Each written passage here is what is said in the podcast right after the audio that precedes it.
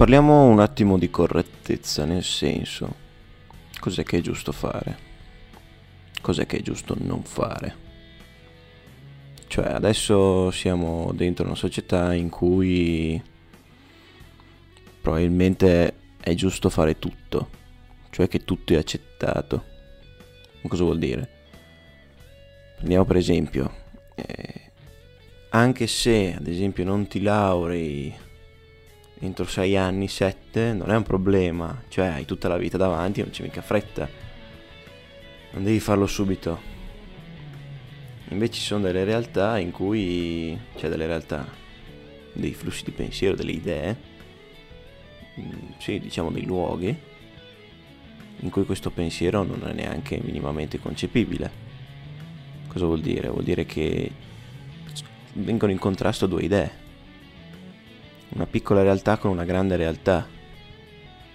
E, ma quello del, dell'università è un piccolo esempio, come possono essere tanti altri. Bisogna trovarsi un lavoro, non devi per forza trovarti un lavoro, andare a convivere non puoi, non puoi andare a convivere.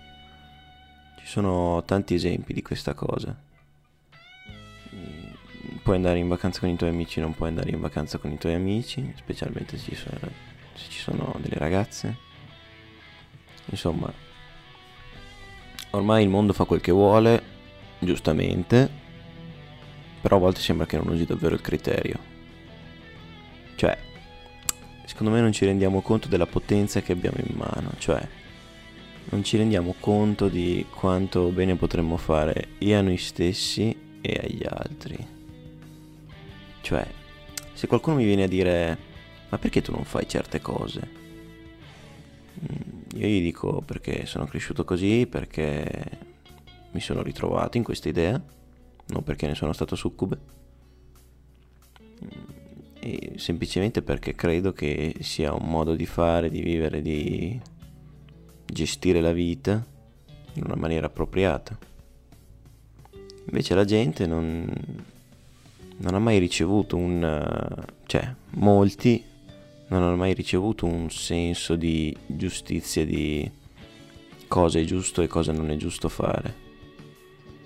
Ma questo lo vedo soprattutto in quelli della mia età, poi non so, anche solo dieci anni in più, è già diverso.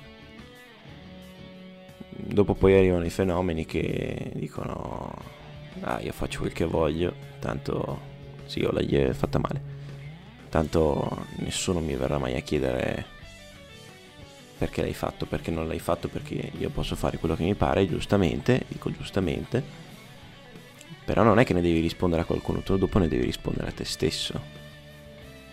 Cioè, se butti via così tanto tempo, così tante energie, così tanta voglia di fare per fare delle cose che alla fine non sono del bene, o addirittura per togliere delle cose che sono del bene, non vedo che senso che senso avrebbe continuare?